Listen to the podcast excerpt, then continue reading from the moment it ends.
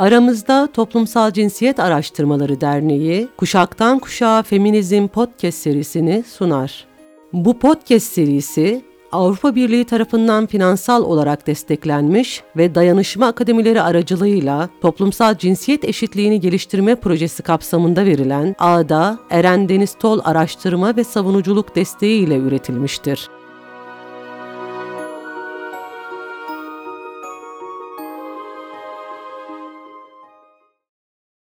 Merhabalar. 80'lerden bu yana kadın hareketi ve feminist mücadele içinde yer almış, farklı feminizm kavrayışlarına sahip isimlerin deneyimlerine tanıklık ettiğimiz Kuşaktan Kuşağa Feminizm podcast serimizin bu defaki konuğu Handan Koç. Hoş geldiniz Handan. Hoş bulduk. Ee, Merhaba. Biz öncelikle teşekkür ediyoruz bizi kabul ettiğiniz için. Ne demek? İkincisi sizden öncelikle feminizmle ilk buluşmanız, feminizm, feminist olma hikayeniz, Kısaca bundan bahsetmenizi rica edeceğiz. Olur. Ben teşekkür ederim. Kendinden veya kendi içinde olduğum bir deneyimden bahsetmek riskli bir şey aslında. Bir kolay bir yanı var. Çünkü içindeydim ve en iyi sen biliyorsun. Zor olan yanı da yine içindeydim ve tabii duyguların ve kendinle ilgili düşüncelerin ve fikirlerinin süzgecinden geçerek her şeyi hatırlıyorsun. Öncelikle buna rağmen bu tür kayıtları önemsediğim için, birlikte olduğumuz için memnunum. Çünkü biz feministler ve kadınlar aramızda konuşmazsak başkaları bizim hakkımızda konuşacak ve onların daha doğru olmasının tek kriteri e, çok bilimsel ve çok yönlü bir ve feminist bakış açısı da içeren bir tarihçinin kaleminden çıkması. Ben feminizmle tanışması kolay olan bir kuşağın mensubuyum aslında. 61 doğumluyum. Her zaman bu sanki 70'li e, yıllarda sosyalist ve devrimci mücadele bizim gençlik yıllarımızda çok kuvvetli olduğu için feminist olmanın, feminizmle tanışmanın zor bir zaman olduğu e, düşüncesi olur. Aktif olarak feminist olmanın, kendi feminist demenin zor olduğu doğru ama fikirle tanışmanın çok kolay olduğu zamanlarda genç ve kitap okumayı seven bir e, gençtim. E, büyük şehirde İstanbul'da yaşıyorduk ergenliğimden itibaren. Belki kitap evlerinin filan olduğu bir şehir ve semtte yaşıyor olmam faydalı olmuştur. Beşiktaş'ta yaşıyorduk. Bunu neden diyorum? Bir kitap evine girdiğiniz zaman muhakkak Payal yayınlarının bir rafı vardı ve Payal yayınları da bence çok erken bir tarihte mesela Shulamit e, Firestone cinselliğin diyalektiğini 1970'te yazmış. 70'li e, yılların ortasında raftaydı. Keza Kate Millett, Simone de Beauvoir, benim okuduğum, okuduğum için bildiğim, daha ileri yaşlarımda tekrar geri dönüp baktığım kitaplar olduğu için bunları hatırlıyorum. Ama Payel'den çıkmış pek çok kitap var o yıllarda ve insanı feminist düşünceyle tanıştıran yayın kitaplardır bunlar. Bir de tabii değiştirme fikrinin, devrim fikrinin, toplumu alt üst etme fikrinin, dünyanın tamamının insan iradesiyle, kolektif iradelerle değişebileceği fikrinin çok hegeman olduğu, İkinci Dünya Savaşı sonrası yükselip, yükselip belki de en yüksek olduğu yıllar. Dolayısıyla böyle bir kulak ve fikir aşinalığım vardı. Bir de o yıllarla ilgili şunun önemli olduğunu düşünüyorum. Sadece bana ilişkin değil, bütün herkes için bu gerek Payal yayını gerek söyleyeceğim şey geçerli bence kadın edebiyatçıların zamanı, bir tür kadın edebiyatçıların, parlak kadın edebiyatçıların zamanı ve bunların bir tür özgürlük arayışları var. Kadınca bir özgürlük arayışları da var. Adalet Ağoğlu, Sevgi Soysal, Gülten Akın, sonra Firuzan. Onların bazı hikayeleri, romanlarının kadınların içsel özgürleşmesi açısından feminizmin çok önemli bir konusu olan rejimle ilgili hesaplaşma dışında erkekler ve aşkla ilgili meseleleri açısından çok kili oldukları bir zaman. E, ben de o yılların öyle uyanık diyelim kızları gibi onları okudum. Edebiyatın da feminizmle buluşmayı besleyen bir yanı vardı. Sonra ama üniversiteye başladım. Üniversite başlamadan önce çok önce yani lise 1-2'deyken zaten devrimci faaliyetlerim, liseli devrimciler falan örgütlü olmasa da bu tür yerlere girip çıktım. Hatta Ayşe Düzkan'la da o zamanlardan tanışıyorum Ayşe arkadaşımla. Ve biz o zaman sosyalist ve devrimci faaliyetler, buluşmalar içinde sadece kadınlar olarak, kızlar olarak 4-5 kadından oluşan ayrı şeyler yapardık, toplantılar yapardık ve Küba'da kadınların durumuyla ilgili bir sunum yapmıştı Ayşe burada. Çok ilgi çekmişti çünkü daha sonra gösterilecek cesaretin öncülerinden olan şeyler içeriyordu. Bize önerilen kalıpların dışında e, kadınlar açısından yani Küba'da kadınlar olmasa hiçbir şey olmaz diye bazıları çocukça olabilir detayları hatırlamıyorum ama onun parlak ışığını hatırlıyorum. Sonra Ankara'ya gittim okumak için. Ortak şehrimiz var yani. Ben evet. e, yarı yarıya kendimi e, Ankaralı sayarım. Çünkü 78-83 arası Ankara'daydım. Hem savaş diyebileceğimiz yani devrimcilerle faşistlerin ama aynı zamanda devletle Türkiye'nin bütün ilerici devrimci ve sosyalistlerinin aktif bir savaş içinde olduğu yıllardı. Kahramanmaraş katliamı okula başladığım sene 77-78'de ve sıkı yönetim ve çok sert, özverili ve çok anlamlı devrimci bir dönem geçirmiş oldum. O arada feminizme sıra hiçbir şekilde gelmedi.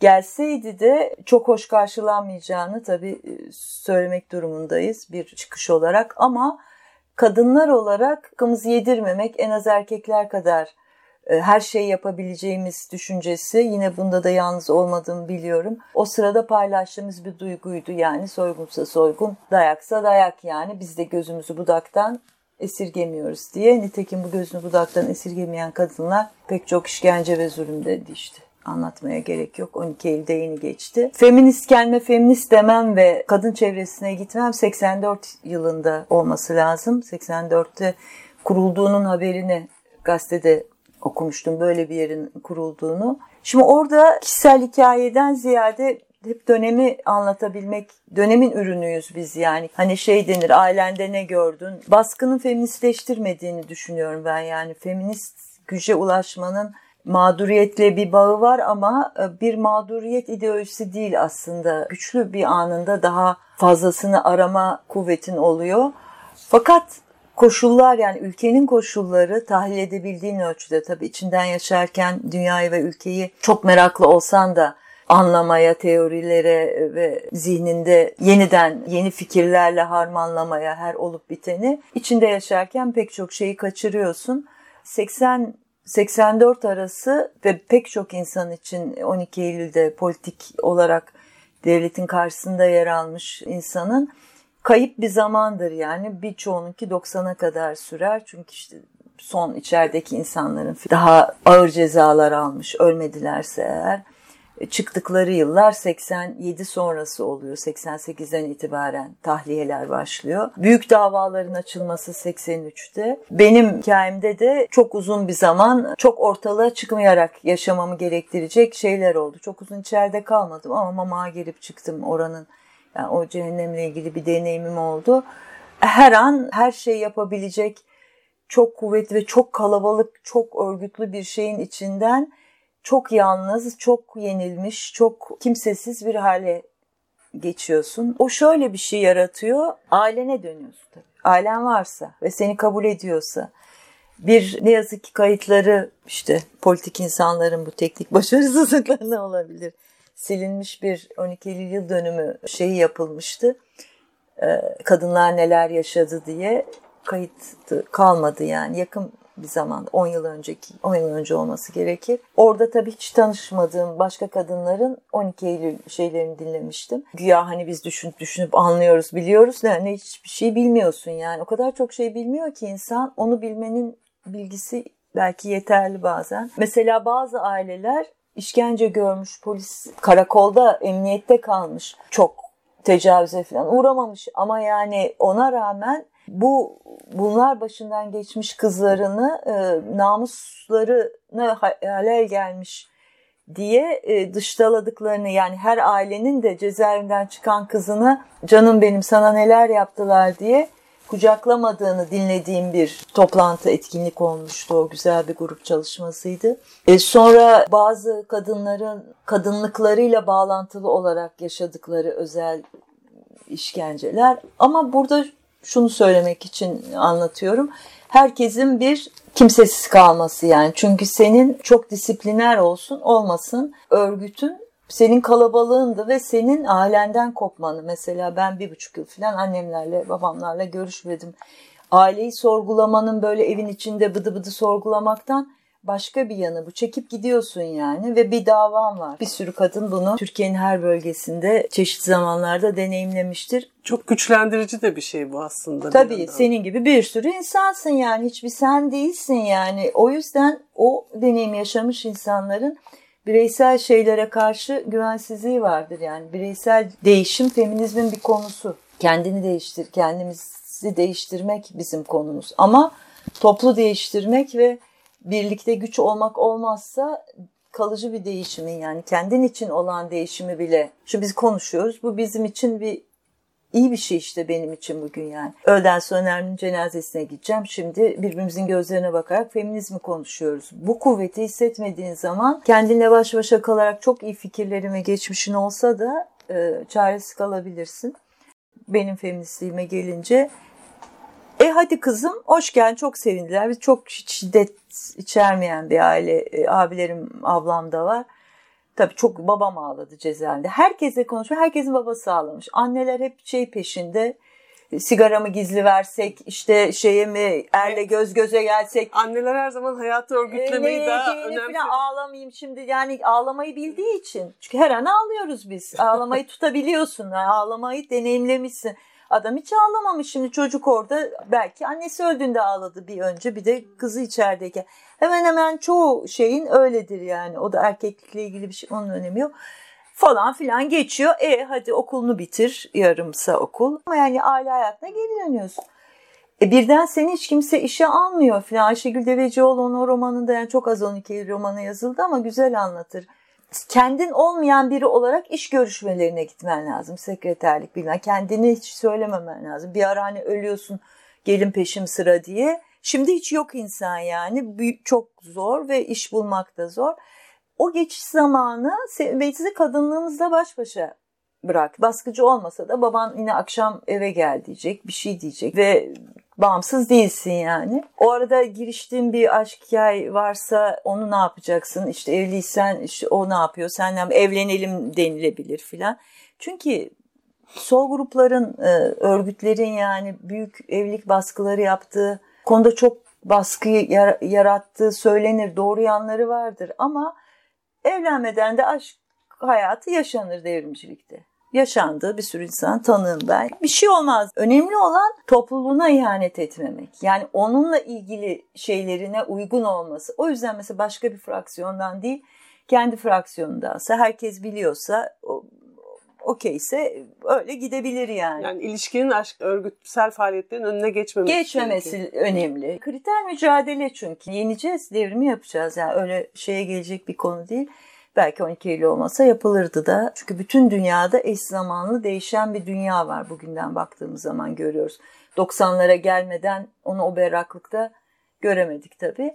İşte tabii eski görüşemediğim İstanbul'daki arkadaşlarımla bir araya geldim. İşte Ayşe ile buluştum. Yani tekrar ettiğim bir şeydir. Bu Ayşe bana böyle yarı kaçak bir evde yaşıyoruz Ankara'da. İşte hepimizin içeride birileri var filan. Kumru Toktamış vardır. Başar değil de e, o benim çocukluk arkadaşımdır. O filan buluşuyoruz, sabahlara kadar konuşuyoruz. Bunu da feminizme götüren şöyle bir yanı oldu. Kadınlar cezaevindeki erkekler de uzun uzun konuştukları için büyük ölçüde kendilerini iyileştirdiler. Evet. Konuşmayanlar için çok zor. Konuştuk konuştuk fakat şeyimiz ortada yani nasıl olacak? O arada dünyada kadın hareketiyle ilgili hani 75 yılını Birleşmiş Milletler e, Kadın Yılı ilan etmiş daha sonra Nairobi konferansı olacak. Böyle bir kadınla meselesine bir şey var, bir atak var politik olarak. Biz tamam Payel'in filan kitapları okuduk ama şeyde neler oldu Avrupa'da o sırada feministler, devrimciler, sosyalist feministler, diğer feministler neler tartıştılar filan. Bunlarla meşgul değiliz. Çok varoluşsal ve e, kadın olarak bağımsız hayatımızın meseleleri bu konuştuğumuz oranda birbirimizle bizi yeniden e, sarıyor yani bağımsız kadınlar olabilmeliyiz. Nasıl yapacağız? Çok da genç olunuyor tabii biz kendimize büyük geliyoruz ama. Neyse kadın çevresine gittik ki kadın çevresi ya harika bir yer. Şimdi bu kadın çevresini kuranlar çok mix bir topluluk. Tabii Stelovadya var, çok ismini bildiğimiz için Gülsel Kayır var adı geçer. İlk bir erkek kocasından dayak yediğini dinlediğimiz ilk kadındır benim mesela. Üngür üngür ağladık yani neleri biliyoruz böyle bir şey bilmiyoruz. Mimar o. Onun mimarlık bürosu zaten orası. Bir takım akademisyen gibi Şule Torun falan var fakat hocalar o ara Gülnur Savran var. Aile vardır tıpçı, o var. Pek çok kişi var. Değişik yaş ve mesleklerdenler. Bir de böyle bizim gibi gidenler var. Daha e, bir genç, daha bu e, örgüt, devrimci örgüt deneyiminden gelen insanlar. Fakat onlar da üniversiteden atılmışlar. Tüm hastalar hep atılmış. Bir, neydi yasayı unuttum şimdi. 1402'likler. Ee, evet. Erkekler sakal makal diyor bunlar filan. Şimdi bir kısım e, insan iki ülke yani mesela Gülnur felsefecidir ama İngiltere'den yani Londra'dan geliyor. İngilizce okuyor şey yapıyor. O Stella Fransa şey arası gidiyor geliyor.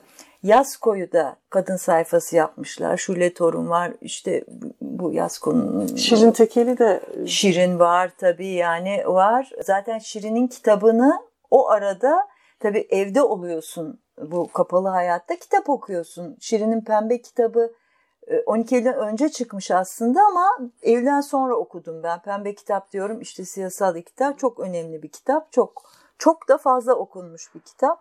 Oraya gidiş o gidiş orası bir ocak gibi bir yer oldu bizim için ama orada hadi feminist olalım olmadı ama mesela Filiz Kerestecioğlu, İdil, öbür Filiz Ada, Gül Özlen Hollanda'dan gelmişti o da. Mesela o da buradan gitmiş gelmiş. Ee, onun da politik deneyimleri var ama başka türlü. Ee, bir öğrenci vardı. Serpil, küçük Serpil derdik ona. Bizden biraz küçüktü ama öğrenci yani öğrencinin az olduğu bir ortam. Herkes bir sevişmiş, sevişmemiş falan filan. Yani bu mevzular önemli. Kadın çevresine gittik. Ayşe bana daha önce onu demin söylemeyi unuttum bu Ankara'da Ankara İstanbul arasında işte buluşuyoruz konuşuyoruz. Merlin French diye bir yazar var çok iyi bir romanı var dedi. Kadınlara mahsus romanını. Hmm. O yıllarda pek çok kadının kadınlara mahsusu okuduğunu ve etkilendiğini düşünüyorum. Ben onlardan biriyim yani. Vesilesi de Ayşe olmuştur. Roman da şimdi bize eski gibi gelen şeyler olabilir ama çok klasik, iyi bir evlilik yapmış bir kadının aslında iyi bir evliliğin kadınların mutluluğu için, için kocan iyi bile olsa o bir doktor, sen bir ev kadınısın. Buna baş edememe üzerine iyi, çok iyi yazılmış, çok hoş bir romandı. Bir romanı daha vardı. O tür şeyler de okudum. Sonra o arada mesela Erika Jong çok okunan bir yazardı.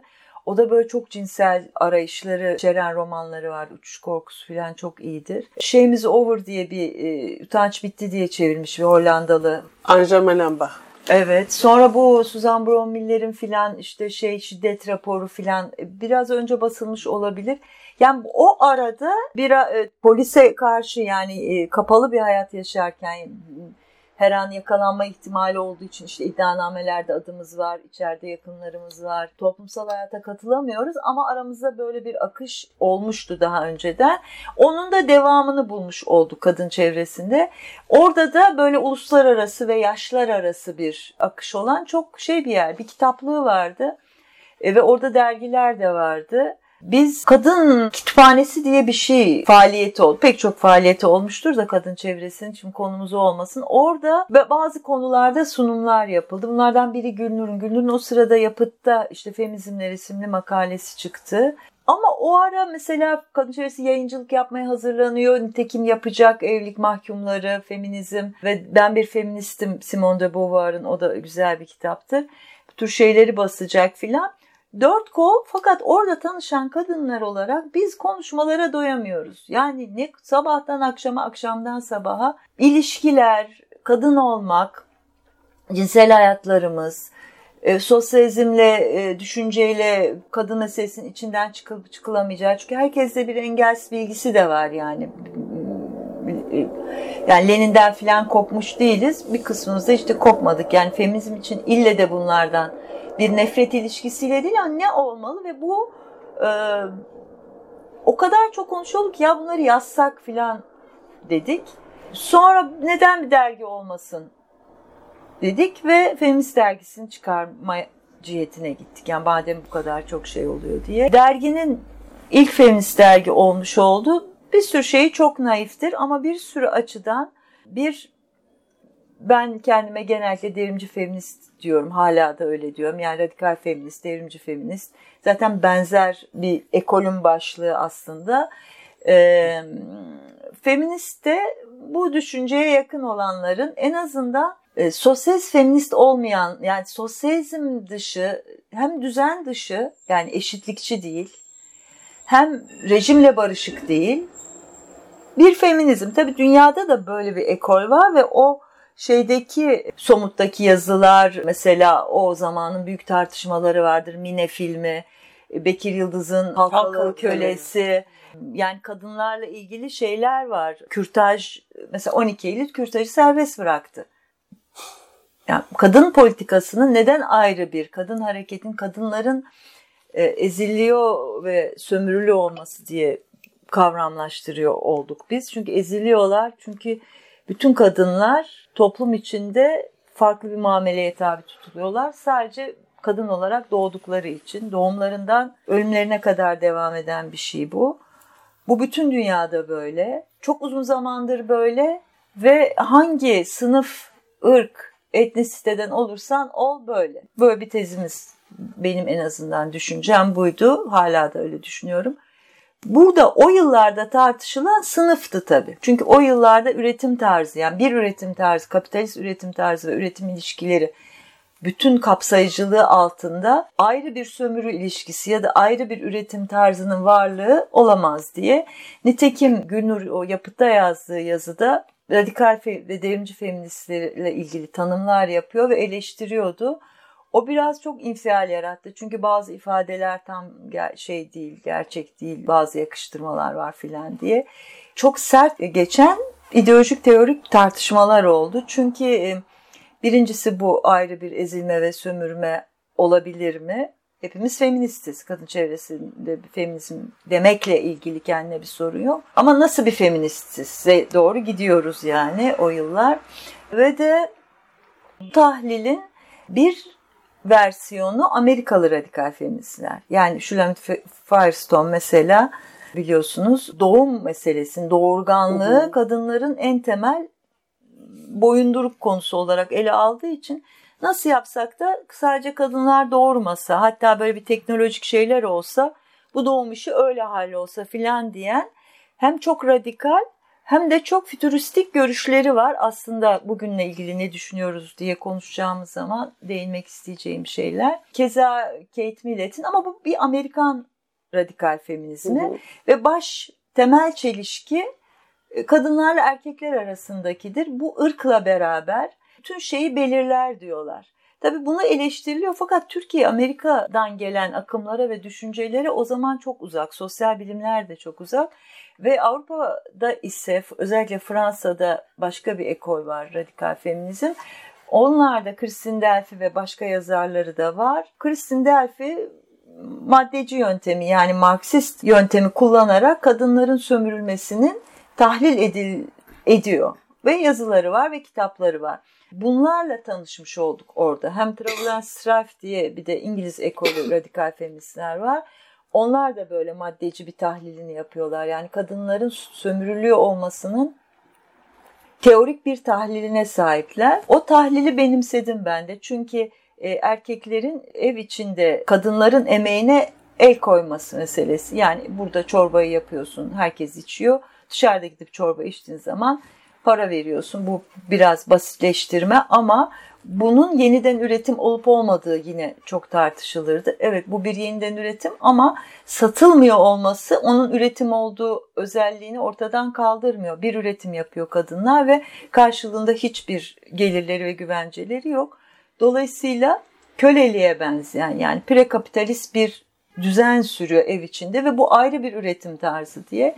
Bugün dünyada pek çok değişiklikler olsa bile hala bunun değişen şekillerle de olsa klasik aile düzeni içinde devam ettiğini düşünüyorum. Dolayısıyla kadınlar hem eziliyor hem sömürülüyor ve buna karşı ne yapabiliriz diye işte Feminist dergisi içinde de kendi feminist uyanışımızla ilgili e, mesela birer cezaevindeki erkekleri bekleyip beklememekle ilgili o yıllar için yine önemli bir konu yani bütün savaş sonrası zamanların bir konusu aslında bu. Bunu açıkça tartışabilmeliyiz diye. Böyle bir süreç oldu. Ben bir de şey sormak istiyorum. Aslında siz biraz girizgah yaptınız, giriş yaptınız. Hı. Hem kendi içinizde yaşadığınız bir grup radikal feministler olarak kendi içinizde yaşadığınız çatışmalar, bir yandan işte dışarıyla olan toplumsal bir yandan muhalif bir duruş da var. Feministlerin duruşu, toplumla, devletle olan çatışmalarınız ve asıl bir başka şey de diğer feminist bakışlarla olan işte sosyalist feministlerle daha sonra 90'larda belki onları ayrıca da biraz sonra da konuşuruz. Müslüman feministlerin ortaya çıkışı, Kürt kadın hareketi, evet. bunlarla olan uzlaşmalar, ayrılıklar e, neler yaşandı? Şimdi iki şey var. Birisi e, çok e, büyük kalabalıklara böyle grup aidiyetiyle değil de kişiler olarak gidilen çok uzun bir dönem yaşadık biz. Bunun feminizme çok büyük katkısı olduğunu düşünüyorum. Yani bir grubu temsil için birisi katılıyor, öbür grubu temsil için birisi katılıyor gibi toplantılar olmadı hiç. Hep böyle bir hep beraberlik vardı. Tabi dergi çıktıktan sonra, feminist dergisi çıktıktan sonra öncesindeki fikir ayrılıkları biraz daha ifade edilmiş gibi oldu ama feministin e, bir sayısında bir yazı vardır. Çok güzel bir yazıdır o. Aslında Günür da Yapıt'taki e, yazısını makalesinde e, dünyada da böyle bir şeyin olduğundan değinir. Şimdi bir yeni feminizm çıkıyor 70'lerde. Bu Türkiye için de geçerli. Dönemleştirecek olursak yani 70'ten 90'a kadar giden bir zamandan bahsediyoruz. Bugün ikinci dalga feminizm dediğimiz şeye o zaman yeni feminizm deniyor. Farkı reform ve eşitlik yanlısı kadın hareketinden kadınların e, özel hayat diye görülen yaşantılarının da politik bir değişime ve dönüşüme muhtaç oldu ve bunun öznesinin kendileri olacağı ve kadınların mecbur bırakıldıkları cinsel yaşantılar, cinsel tercihler, heteroseksüelitenin eleştirilmesi de dahil olmak üzere e, bu arayışların hepsinin küçük gruplar halinde bilinç yükselterek, konuşarak, birlikte değişerek olmasıyla ilgili bir ekol. Şimdi bizdeki aynı süreç olacağı, olabileceği esnada 12 Eylül oluyor.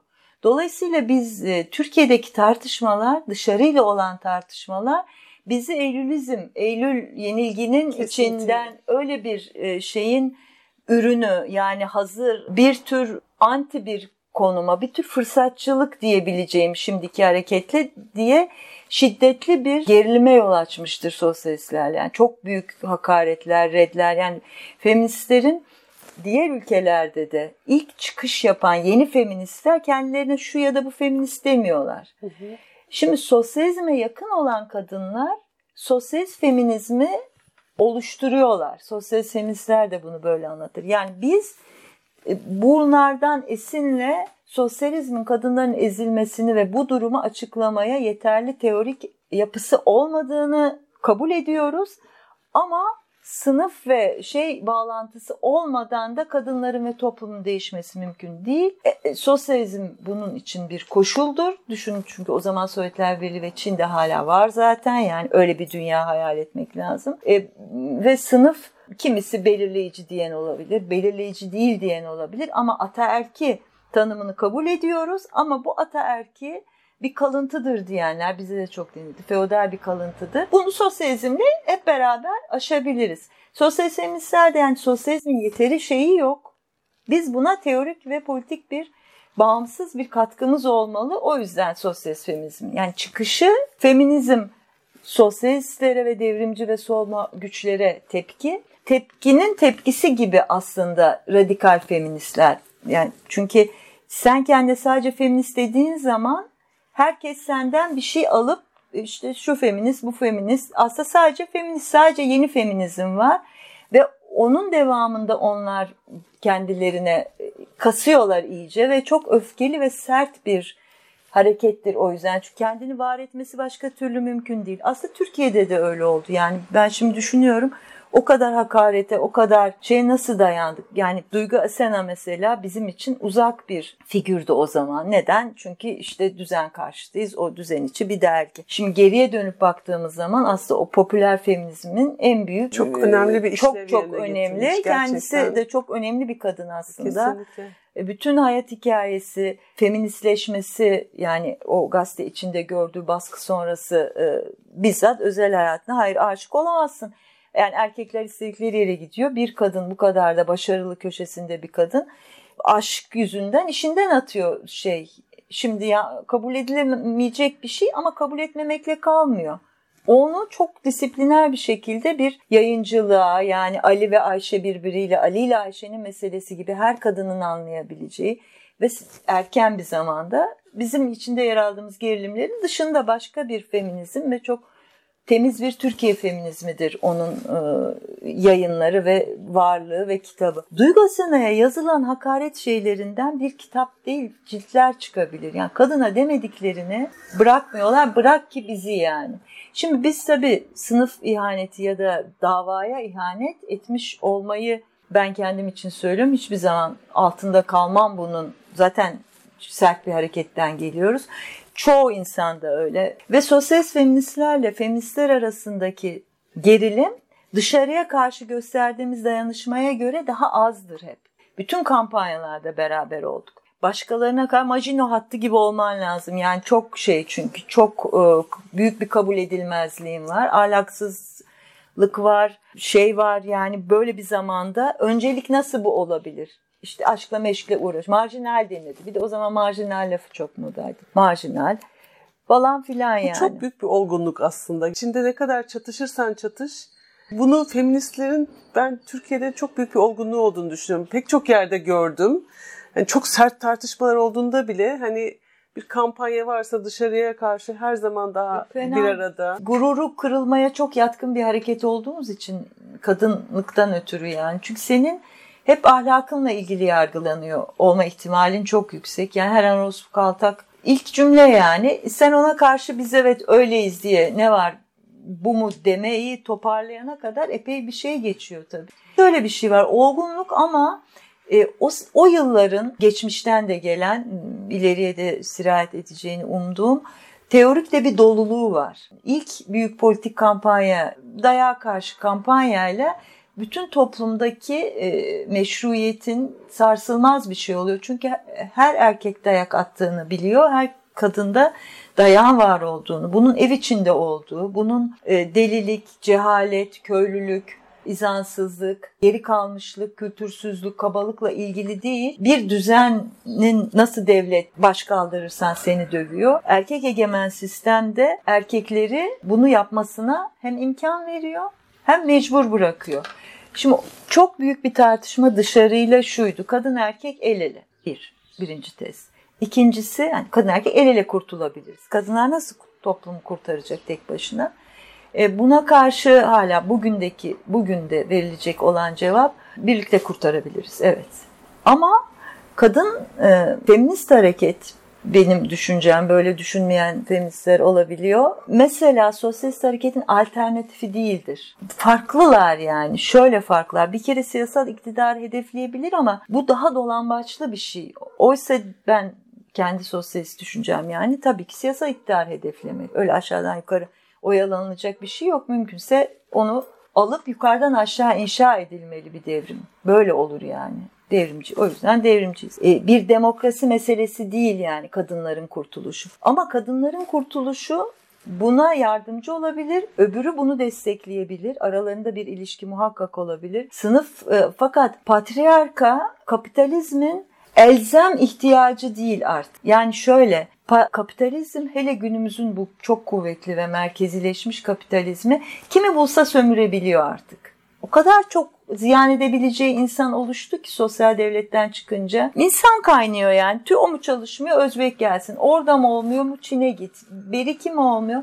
Tabii ki aile yine toplumun devam etmesini kadınların emeğiyle dönüyor bu iş. Muhakkak ama kadının çalışmasıyla dışarıda çalışmasıyla hallolmuyor bu mesele diye bir şey. Şimdi o zaman erkeklerle bu şeyde tartışılınca bu konu Yavaş yavaş 90'lara geçtiğimizde sol hareketlerin çoğu şeyi kabul eder oldular. Bu meşruiyetten yani dayak, emek, uluslararası ilişkiler, kadınların her konuda söyleyecek sözü olduğu için feministlerin sözümüz daha fazla saygı duyulmaya başladı. Kampanyalar toplumda karşılığını bulduğu için kadınlar kalkıp belki akın akın feminist olmadılar. Ama doğru bir söz. Bugüne taşınmasında hala yani bir İstanbul Sözleşmesi kampanyasındaki destekçiler sözleşmenin detaylarını bilmiyor olabilirler. Ama bu kadınlar feminist kadınlar yani o mor renk zor durumdaki kadınlarla ilgili veya zora sokulmak istenen kadınlara karşı bir şeyin rengidir diye bir kabulü o yılların o öfkeli çok e, değişik bir terkipten oluşan çok az akademisyen olan karışık yaş grubundan olan, değişik politik hareketlerden gelen bu gerilimlerinin hepsini yani sol içi gerilimleri biz şeyin içinde hiç yaşamadık. Gelinen eski ait olunan gruplarla ilgili. Yeni oluşan bu birikimin içinde nasıl tahlil etmeliyizden çıkan ayrılıklar bunlar. Onlar da böyle serpilip gelişip kampanyalaştıkça son en büyük eylem boşanma eylemidir. Sonra mesela kadına sırtını sopasız, karnını sıpasız bırakmayacaksın diyebilme cüreti bir hakimin. Çankırı'da. Açık etmek bunu. Biz çok güçlü şeyler bunlar tabii kendimize güvenimiz arttığı oranda da yorulduk. Son büyük eylem boşanma eylemidir. Yani bu ve artık Cemil Çiçek geldi ve bak ne kadar uzun duracak yani. Cemil Çiçek'e karşı eylemde kadınlar içeri aldılar flört fahişeliktir demedim dedi sonra ama o röportajda demiş aslında. Cezaevine de feministler olarak girip feminist komün ilk defa cezaevinde oldu e, filan. Fakat 90'lar sonrası yani bu, bu hareketin içindeki kadınlar ben kendimi de katıyorum. E, bir şeye girdik. Hem kurumlaşmalar oluyor artık. Kütüphane kuruluyor, mor çatı kuruluyor filan anlatılır. Bir yandan da bazı patinajlar oluyor. Dergileri çıkaramıyor olduk. E, ama o dönemden geriye e, Kadın Kurtuluşu Bildirgesi gibi önemli bir şey var. O dönemi sembolize eden ve o dönemde hangi gruplar kim vardı neydi diye bir e, yazısıyla, dergisiyle, şusuyla busuyla 90'lardan sonra başka bir döneme girildi. Somut da zannediyorum çıkmamaya başladı. Biraz da bu defa bağımsızlaştım ben mesela. Kendimden bahsedeyim. Ne olsa benle konuşuyorsunuz bir yerde çalışıyordum artık ama orada çok az bir para olmaya başladı. Tabii hemen aile, aile dışında ayrı bir eve çıktım. Mesela işte Ayşe ile başka en uzun Ayşe ile kendi evimiz oldu. Evle yeniden çatıştık babalarla filan. Çünkü baba, herkes evde durmanı bekliyor 12 Eylül dönüşü. E, boş evli olup boşananlar oldu. E, sevgililerinden ayrılanlar, yeni sevgili bulanlar, aşkla ilgili fikri değişenler ve fakat hayatın yerleşmesi gereken ayrı bir evin varsa para kazanman gerekiyor. Paralar yetmiyor, part time işler olmuyor filan. 92'de ben kendime ait bir iş yeri açmak üzere 91'de e, çalıştığım birçok işten sonra bir kırtasiyecide çalışmıştım. Oradan ayrıldım. Pek çok kadında da yani o şeyin e, bu dönemin aktif kadınlarında bazıları akademik çalışmalarına döndüler. Kimi bir şeyler yani. O yıllarda Kürtlerin aslında büyük bir savaş yürüttüğü gerçeği 80'lerde sansürlenen bir şeydi. Zihinlerde de sansürleniyor, haberlerde de sansürleniyor. Şimdi biz kendimize hiç sivil toplum örgütü demedik. Hı hı. Muhalif gibi. Muhalif şimdi kullanabiliyorum ben çünkü toplumsal muhalif bir cephe gibi bir şeyi karşılıyor yani.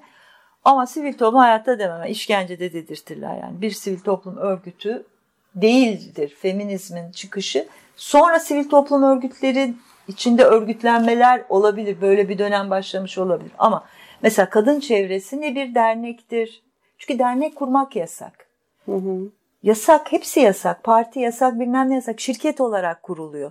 Yani 90'a kadar süren 12 Eylül'ün şeyleri çok nettir kuralları. Ayrıca kadınların kocalarından hala izin almadan iş yeri kurması yasak. Mesela şirketi kuranlar kocalarından belge alıp kuruyorlar filan. Şimdi bizde 90'larda sonra dünyada da sosyalizmin sistemin var olan sistemin sosyalizm adına çökmesi ve rejimin 12 Eylül sonrası yeniden kendini inşa etmesi meselesi var. Türkiye'deki feministler için ilginç olan bir şey bizi bakan Olcaytu neydi onun adını söylerim. Yemeğe çağırdı. Kadın temsilcilerle görüşmek üzere. Yani o kadar kadın hareketi kuvvetlenen şey manipüle edilmeye çalışılır ya. E, seninle ilişki kuruluyor, içermeye içermeye çalışılıyor ve destekler. İşte nasıl ortak projeler nasıl yapabiliriz diye bir yemek de hiç unutmuyorum. Şimdi aslında o şey sonunda devam et. Bunu karalamak veya övmek için söylemiyorum. Bu yeni bir durum. Bu durumdan feministçe nasıl yararlanılabilir? Daha sonra proje feminizmi, STK, işte para alarak yapmak yapmamak gibi bazı feministler içi tartışmalara yol açacak. Ama bunlar hep araçlardır senin kuvvetinle ilgili.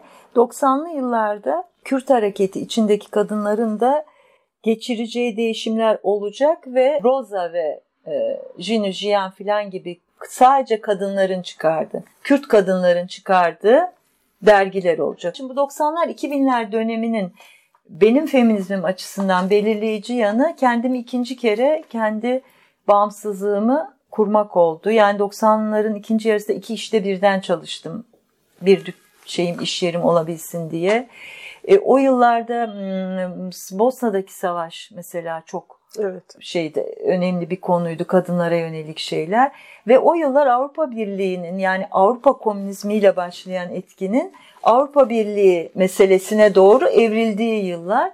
Dolayısıyla şimdi burada iki şey oluşmuş oldu.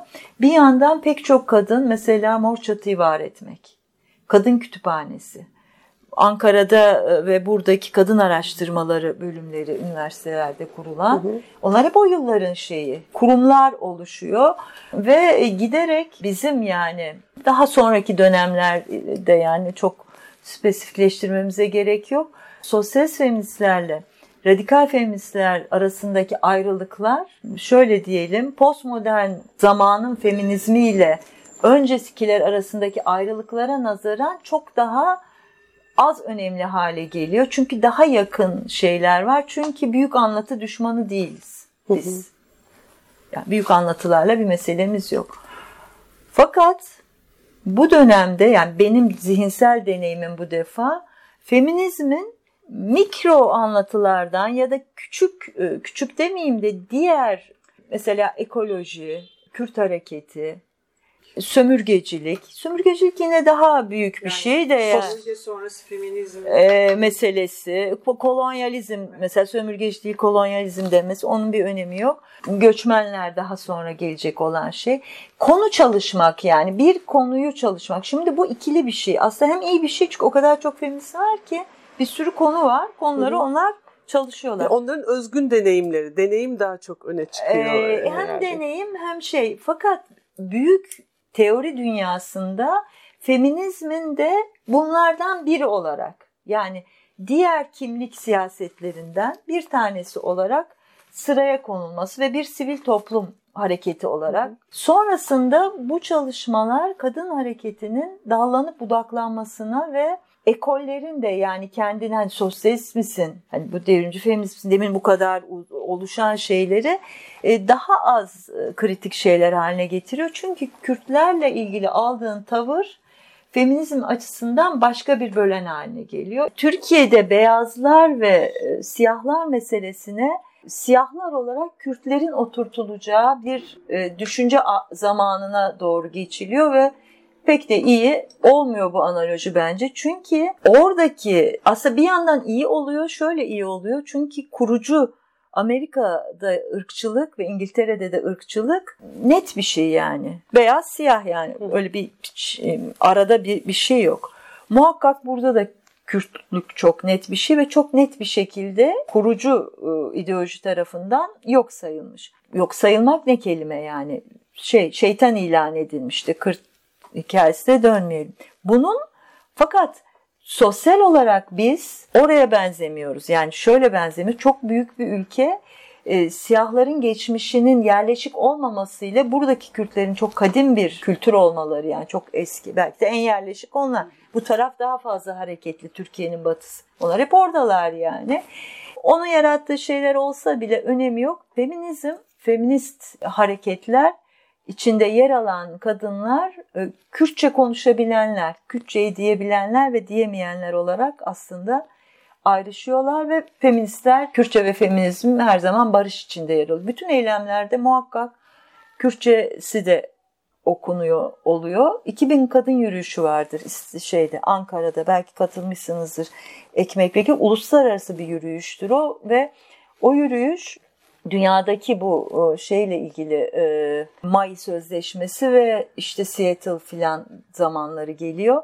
Emeğin global olarak zor duruma sokulduğu bir döneme girilmesiyle ilgili bir şeyin içindeki kadınların ayağı o.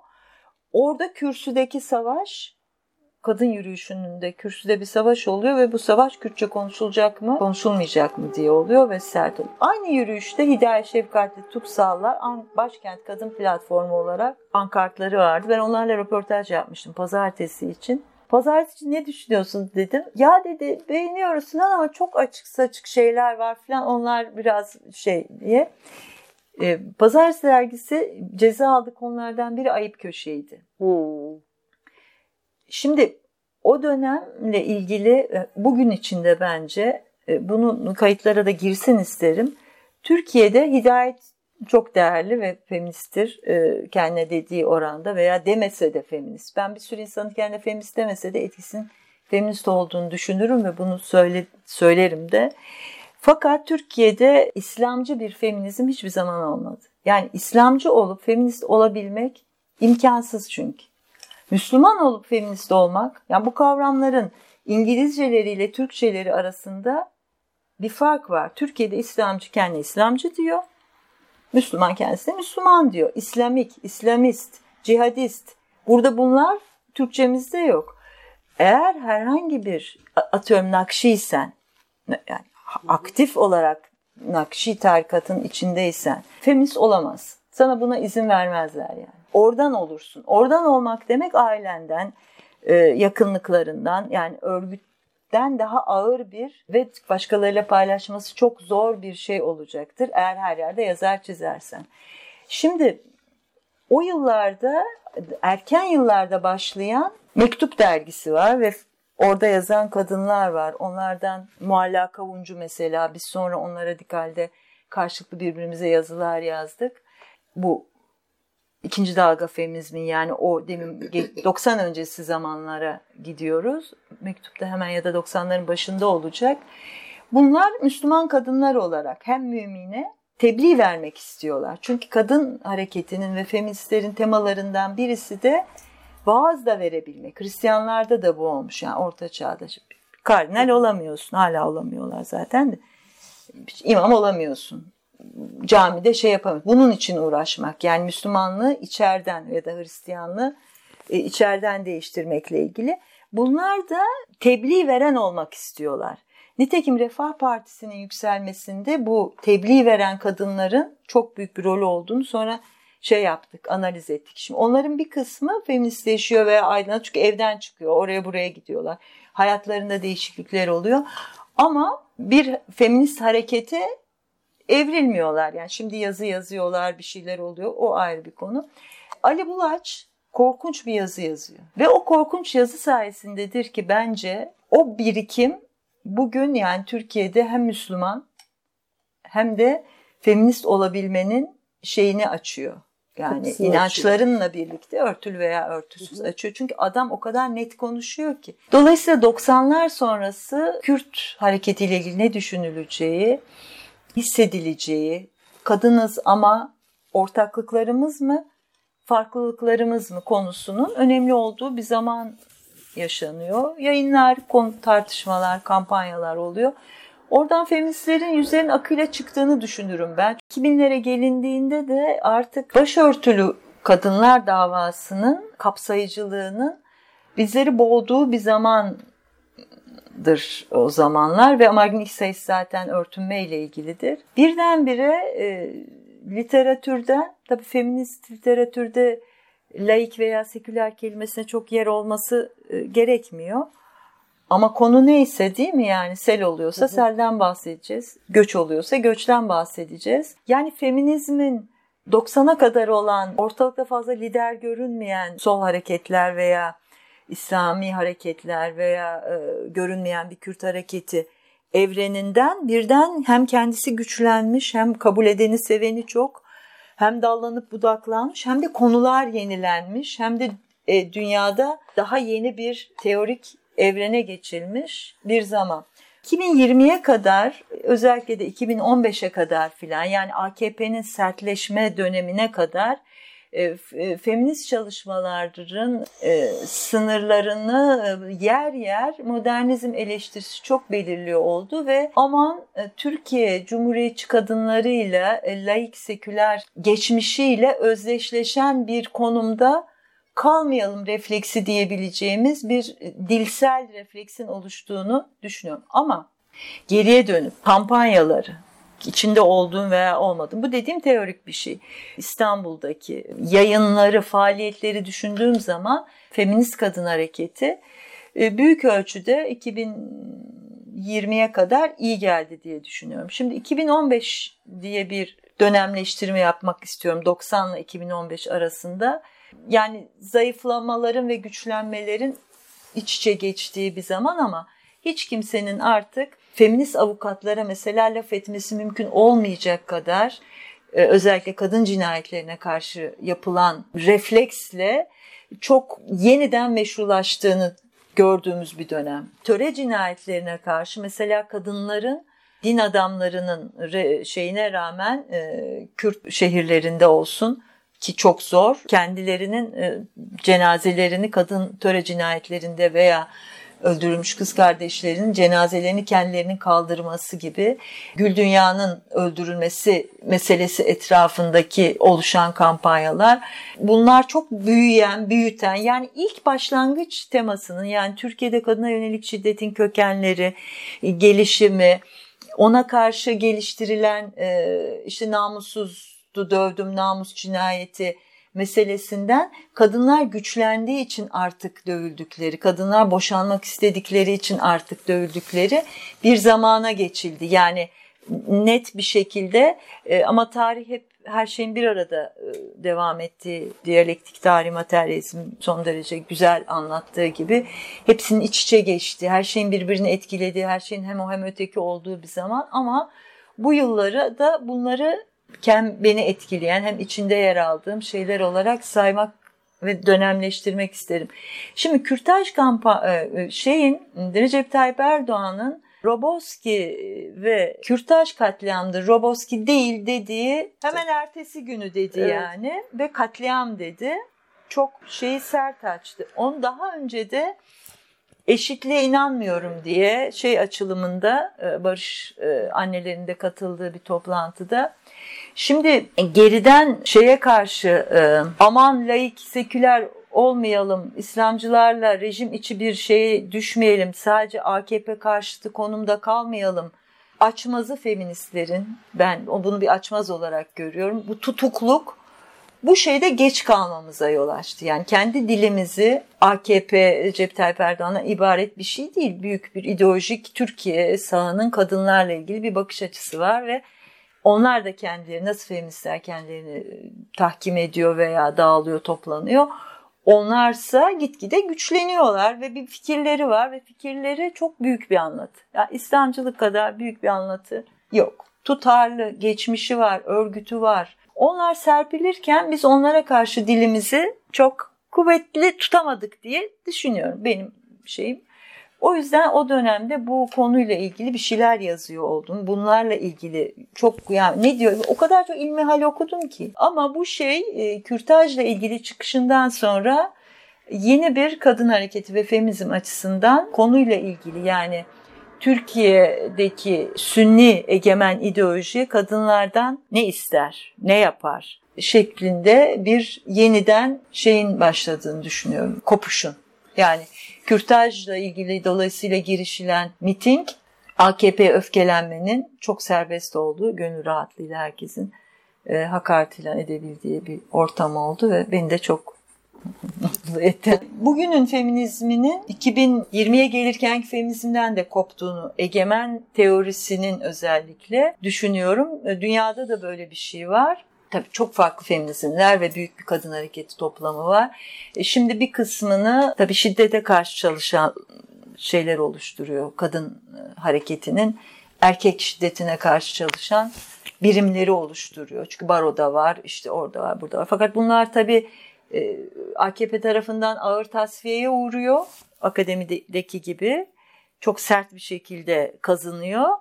Ama mesela kazanılan belediyelerde de çok canlı bir şekilde yeniden yeşertiliyor kadınlarla ilgili.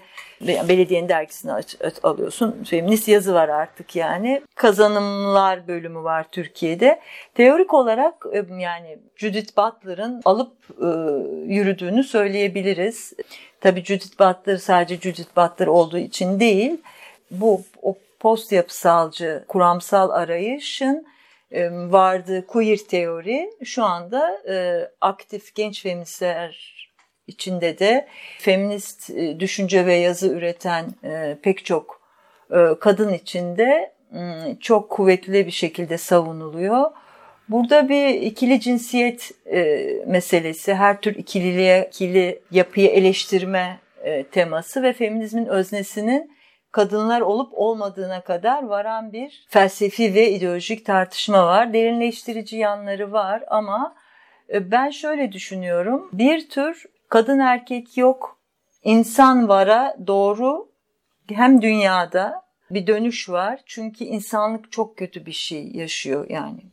Covid yılları bu bahsettiğim son 3 yıl. Genel olarak insanlar bu koronanın da verdiği insanlık ne oluyor, insanlık ölüyor mu, insanlığın durumu iyi değil gibi bir arayışları var. E, queer teori tabii bununla ilgili bir şey değil ama ikili cinsiyet yani kadın erkek çatışmasına verdikleri cevaplar ve tartışmalar herkesi yeni pozisyonlara düşünsel olarak itiyor. Orada cinsiyetin yani doğuştan biyolojik olarak doğduğumuz cinsiyeti atanmış cinsiyet diye görmüyorum ben bir atama e, yok burada yani tabiatın bir kumarı diyelim yani. E, Güzel bir laf oldu. e, bu tabiatın kumarını yok saymak mümkün değil biyolojiyi ama zaten başlangıç teorisi doğulmuyor, olunuyordu kadın olmak ve erkek olmak. E, kadınlık ve erkekliğe dayalı toplumsal cinsiyet rollerini, tahakküm ilişkisini, emek sömürüsünü üretmeyen durumlarda olunduğu müddetçe bu çelişki oluşmaz zaten. Ama e, her kendini kadın hissedenin de feminizmin öznesi olacak diye de bir şey yok. Hissetmek ve duygular toplumdaki değişebilen şeyler. Toplumla değil de kendinde değişebilen şeyler. Nitekim Türkiye'de artık en olgun çağını yaşayan postmodern düşünce ve bu feminizm bulanıklık seviyor. Teorik olarak bunu savunuyor zaten. Yani net olmayan, her an değişebilen, her an buyken başkası da olabilme. E, bunun e, lezbiyen olarak tasnif edilmeye karşı bir refleksle doğduğunu e, okuyorum ben Judith Butler'ı izlediğim kadarıyla ve çok anlamlı bir felsefi tartışma olabilir ama feminizm açısından yani toplumsal değişimin gitgide e, toplumsal değişim ve dönüşüm aramanın uzağına doğru giden bir akım olduğunu düşünüyorum. Bu hengamenin içinde Türkiye'de queer tartışması alevlendiği zaman biliyorsun sosyal medyada özellikle hiç bizim geleneğimizde olmayan çok sert, çok yırtıcı, e, çok kırıcı üsluplarla tartışılabiliyor. Evet maalesef. E, feminizmimizde yeni bir şey olduğunu düşünüyorum. E, biz geldik gidiyoruz diyelim ama yani e, e, gidere kadar da aklımızın erdiği şeylerde bu üslubun zararlarından bahsetmek durumundayız. Harekete faydası olmadığı gibi teoriye de faydası yok. Teşekkür ediyorum. Çok teşekkür ederiz. Çok güzeldi. Gerçekten ağzınıza sağlık.